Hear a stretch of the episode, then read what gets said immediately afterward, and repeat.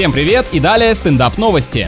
В Англии шестидесятисемилетний пенсионер пытался ограбить банк, не поднимая шума, но кассир не разобрал почерк в записке с угрозами, и незадачливый преступник ушел с пустыми руками. Дедуле надо было пользоваться старым, то есть соответствующим себе способом, вырезанными буквами из газетных заголовков. Но пожилой мужчина не успокоился и, сделав работу над ошибками, в следующие четырнадцать дней совершил еще два налета, однако был пойман и получил шесть лет лишения свободы. Тоже неплохо, обеспечил себя крышей над головой и едой в таком возрасте, возможно, даже до конца жизни.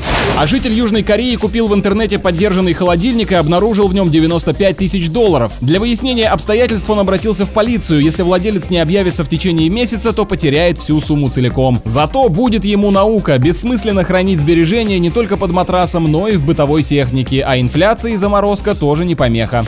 С вами был Андрей Фролов. Больше новостей на energy f m точка ru.